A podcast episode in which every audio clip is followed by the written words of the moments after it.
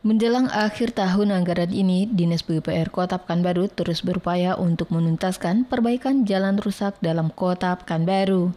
Disampaikan Kepala Dinas PUPR Kota Pekanbaru, Indra Pominas Tion, sampai saat ini kegiatan tambal sulam atau perbaikan jalan rusak masih terus berlangsung setiap harinya.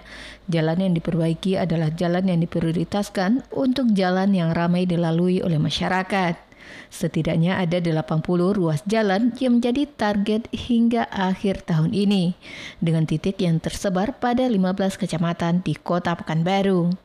Sejauh ini Indra mengaku belum dapat memastikan berapa banyak target perbaikan jalan rusak yang sudah dapat ditangani oleh Dinas PUPR, karena evaluasi kegiatan baru akan dilakukan pada akhir tahun nanti.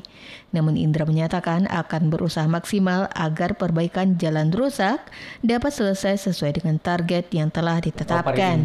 Itu tetap kita tambal sulam, nanti akan kita overlay 2023. Terus yang ini Dahlia tadi Pak Wali Kota juga minta kepada kontraktornya itu supaya segera diperbaiki. Mungkin supaya lebih cepat itu nanti kita rigid aja.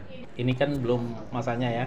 Bentar lagi mungkin di akhir bulan baru kita evaluasi berapa progresnya. Desi Suryani, tim liputan Barabas, melaporkan.